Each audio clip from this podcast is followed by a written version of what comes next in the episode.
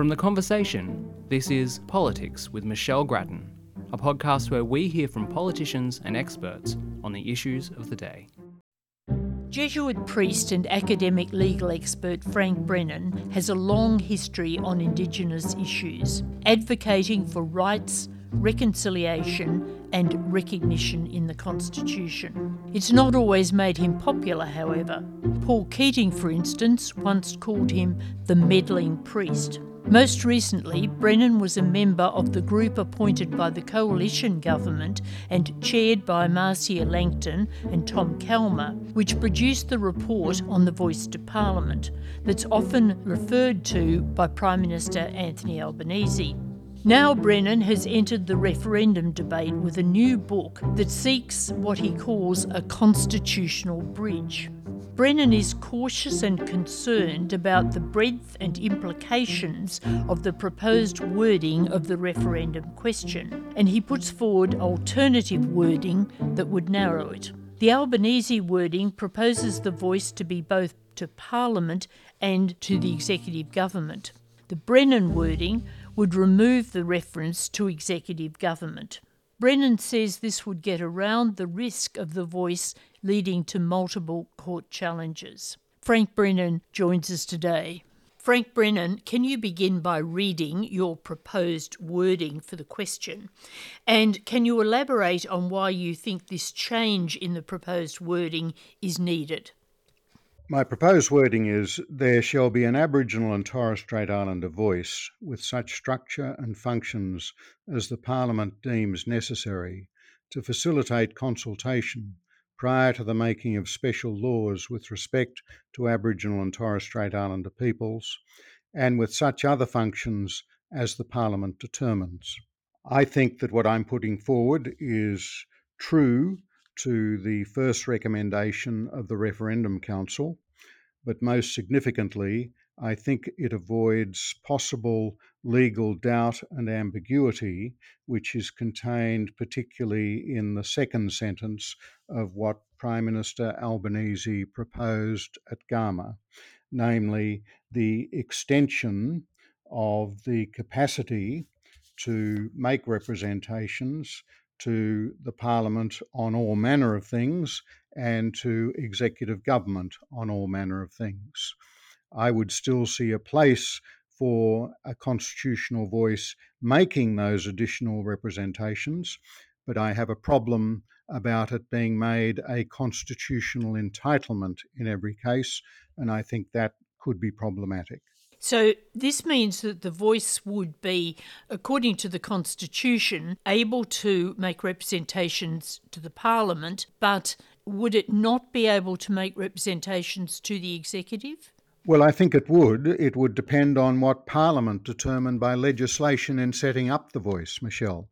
See, this is the critical point that where you have a capacity for a constitutional entity to make representations to executive government, you've got to remember that that's not just a capacity to make representations to ministers, it's a capacity to make representations to public servants. And it's not just a capacity to make representations to public servants about matters of policy, it's a capacity to make representations to public servants about administrative decisions, which may in any way affect Aboriginal and Torres Strait Islander peoples. Well, that covers a vast panoply of administrative decisions by the public service. So the question then becomes would you want any judicial review of the failure of public servants to give adequate attention to representations to be governed by just the usual statutory law and the usual mode of High Court interpretation? Or do you want to elevate it to the basis where the new constitutional entity, namely the voice, is given a constitutional entitlement to make representations to public servants? If so, what would the High Court say would be the responsibility, the constitutional duty of public servants in receiving those representations? And furthermore, would there even be an expectation by the High Court that public servants would give formal notice to the voice that they were thinking of making a decision about something so that the constitutional entitlement to make representations might then come into effect. This is a whole new territory. Now, constitutional experts seem really divided about this issue of uh, the prospect of a lawyer's picnic, as it were. And you're in the class of people who say, well, that's a real problem, but you had a, a former Chief of the High Court, Robert French, who seemed not concerned about this at all. What's your basis for worry, and why is this diversity of opinion among the experts? My worry is not so much where do I line up in terms of the legal differences between Justice French and Justice Hayne and Justice Callinan, to name three of the retired High Court judges who have already bought into the debate. Mine is more a political concern, Michelle. And the one who schooled me in all of this was one Bob Ellicott, who, of course, was the most successful Attorney General in Australian history in getting up three of the eight successful referendums in Australian history. And Bob always said the first rule for getting a referendum up is that you cannot have any legal doubt in what is being proposed. Now, I think everyone needs to concede wherever they line up, whether with French at one end or Callinan at the other end or Hayne in the middle, you just have to concede that when you're trying to run a referendum and in the very early stages, we've already got three retired High Court judges out of the starting blocks taking very different positions. That that then makes it very difficult to be able to have a referendum campaign where you should be able to say, well, there's no legal doubts about the proposition. Let's just argue the merits of the policy. So that's my really significant concern. Now, you stress in your book the need for the voice to have sufficient Indigenous support. But do you think your narrowed question could, in fact, command that level of support? I think it could. I hope it will. Uh, I have to say that having written the book as I have, Michelle, I only wrote it and have only published these views having reached with moral certainty the view that the Garma formula that was announced by the Prime Minister will not fly. I don't see that there is any prospect that it will win in a referendum precisely because of these doubts and uncertainties that have already arisen. And so, of course, there's no point in going for recognition of anything other than what Indigenous people themselves would want, especially that which is expressed through their voices of their leadership. But what we've got to remember is what my amendment is putting is not only the specific constitutional function, it's not only putting the voice as a constitutional entity into the Constitution, if I might adopt Noel Pearson's phrase, it creates the hook, but then on the hook, Parliament is then free to add further things, namely the capacity of the voice, to give representations to Parliament on all manner of laws, and the capacity of the voice to make representations to executive government, including ministers and public servants, on all manner of things which affect Aboriginal and Torres Strait Islander peoples. So the question, the prudential question for the Indigenous leadership is going to be if we trim back the Garma formula to what was accurately put forward by the Referendum Council in 2017, namely a voice to Parliament, where its primary function would be monitoring laws made under sections 51, 26, and 122 of the Constitution. If we do that, as was put forward in that recommendation, and as was then enunciated by Murray Gleeson, who'd been Chief Justice of Australia and who'd sat on that referendum council, would that be sufficient for our Indigenous leadership? That remains the open question. Now, you also indicate that to be successful, the referendum needs bipartisan support. But is it realistic to think that Peter Dutton would eventually give that support, given that um, really the uh, Liberal Party is probably overwhelmingly against the voice, despite some loud supporters of it uh, within that party? Well, I operate on this premise that I think Mr. Dutton, he's a leader of the opposition. He's got only one shot in the barrel at trying to become Prime Minister. And I think if he reads the mood of the Australian community, particularly young people, accurately, he'll find that there is considerable public sympathy for a voice. Now, in terms of the philosophical basis of the Liberal Party, I suggest that my amendment plays to two strengths of the Liberal Party philosophy. The first part is about consultation in relation to special laws applying to Aboriginal and Torres Strait Islander peoples. I would have thought the Liberal Party of all parties would concede in the 21st century if you're going to maintain a constitutional head of power, that the Commonwealth Parliament has power to make laws with respect to the people of a particular race for whom it's deemed necessary to make special laws, that at the very least you should consult with that group.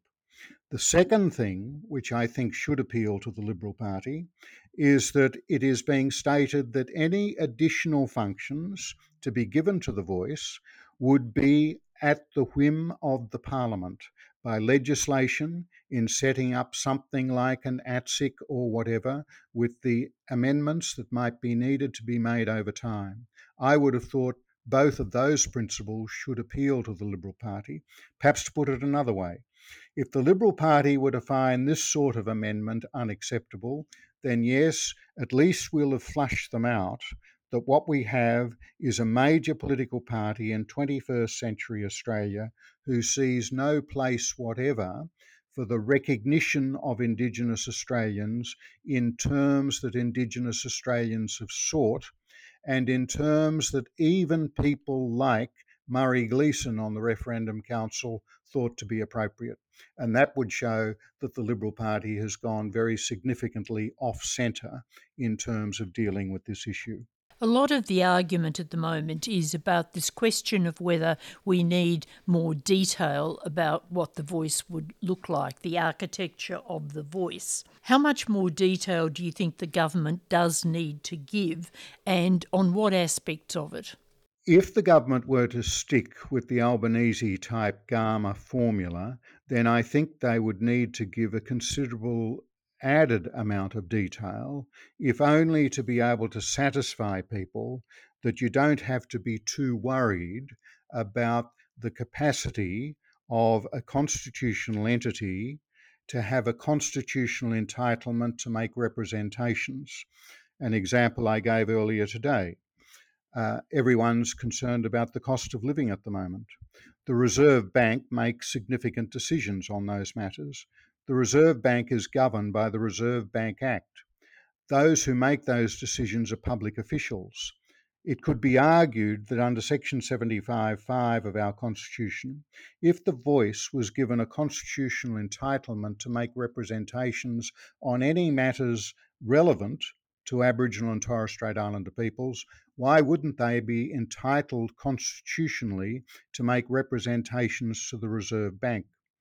Why then couldn't they go before the High Court and say, well, if we are to make representations which make any sense, we first of all need to be in receipt of some information from the bank as to what is being contemplated. And if we don't get it, then we would be entitled to an interim injunction to arrest those public officials from performing that function until the matter has been adequately resolved with the representations.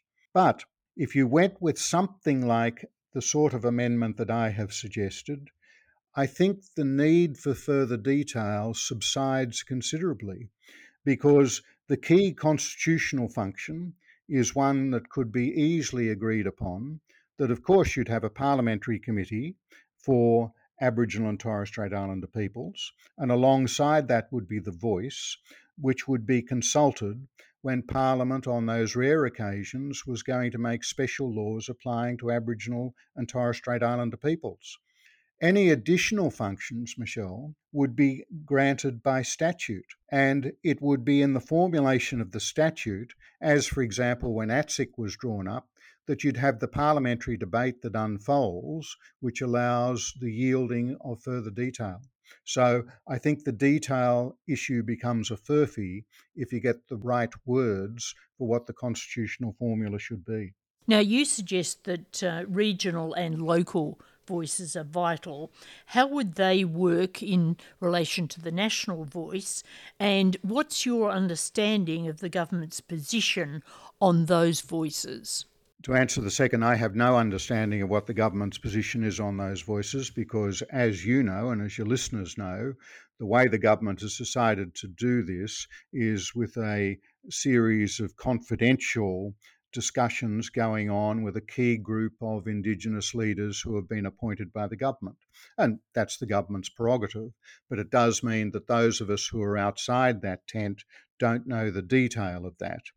But suffice to say, when it comes to looking at the credibility of a national voice, I know from having been on the Langton Calma committee that the key Indigenous leaders and people like Marcia Langton and Noel Pearson were all there at the table in those deliberations.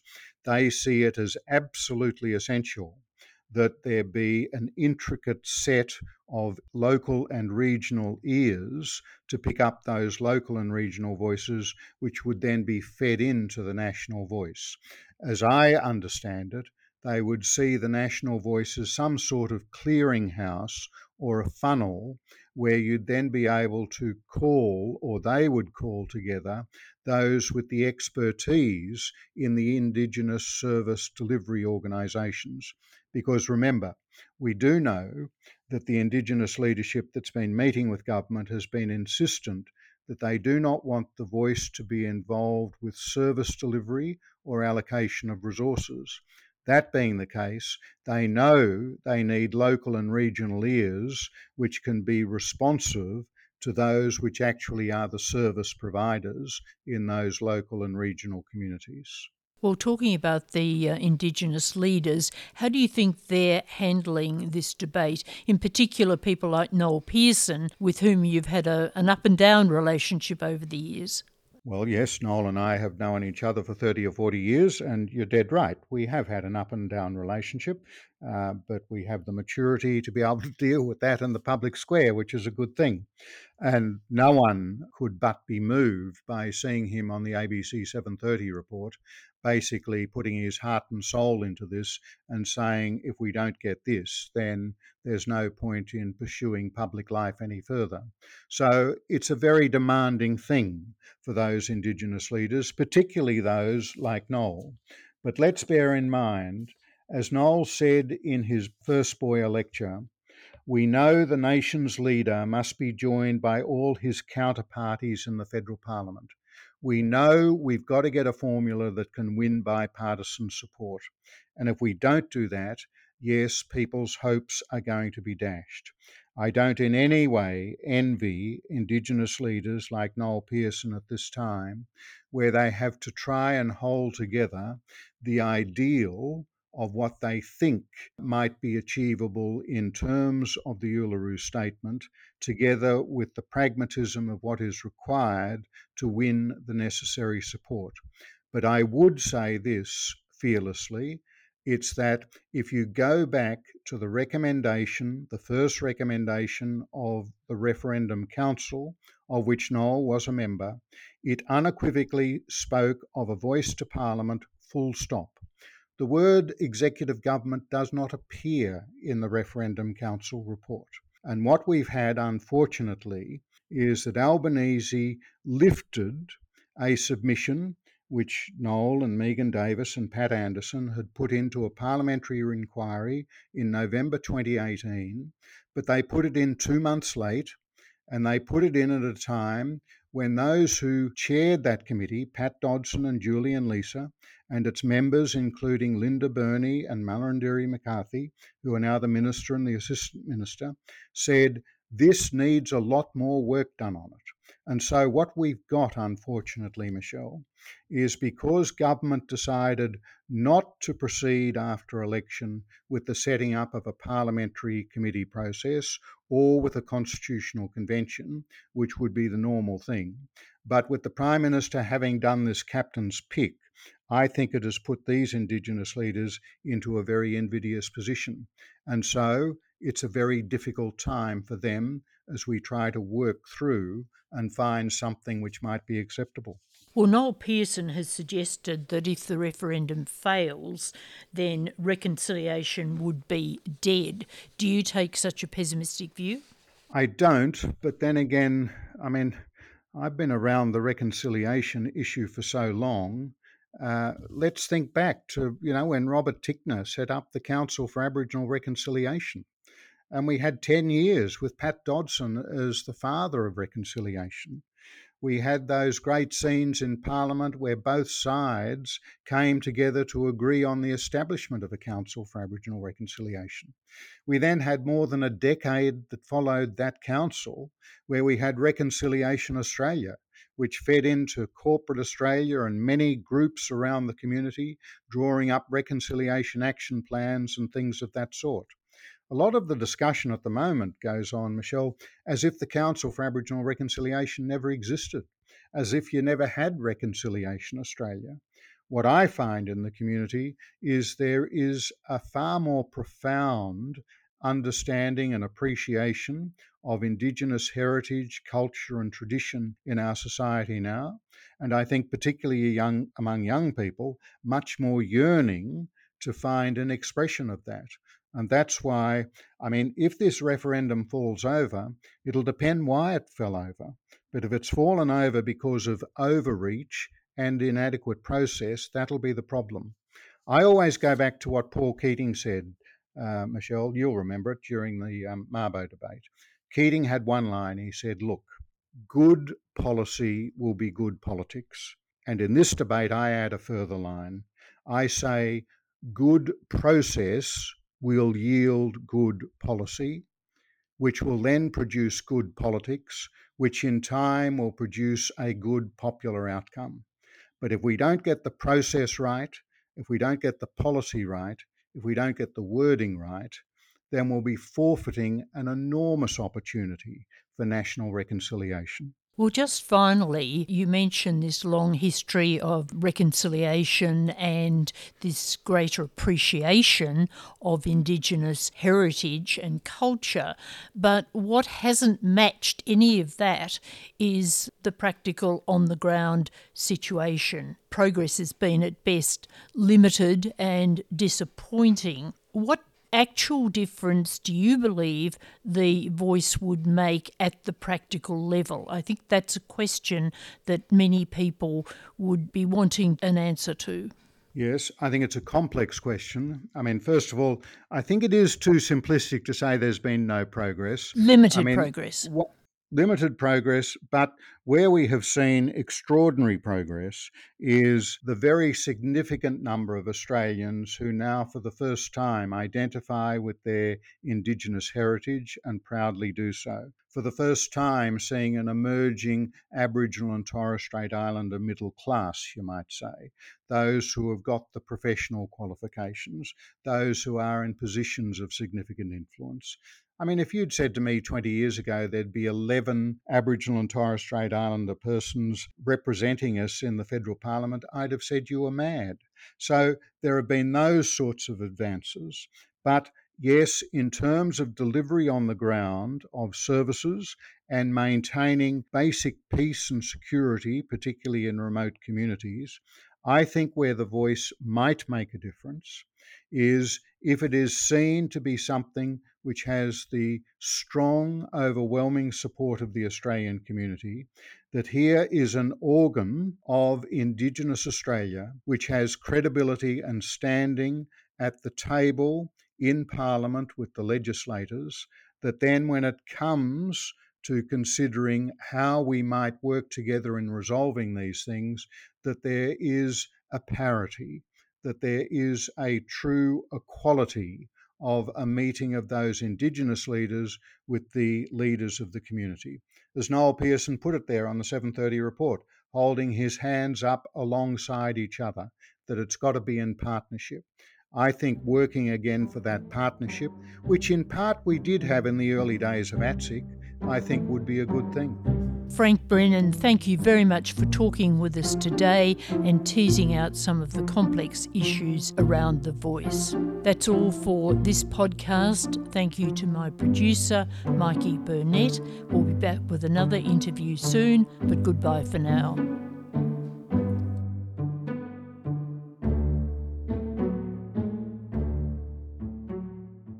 Our theme music is by Lee Rosevere. You can find more podcasts from The Conversation on our website at theconversation.com.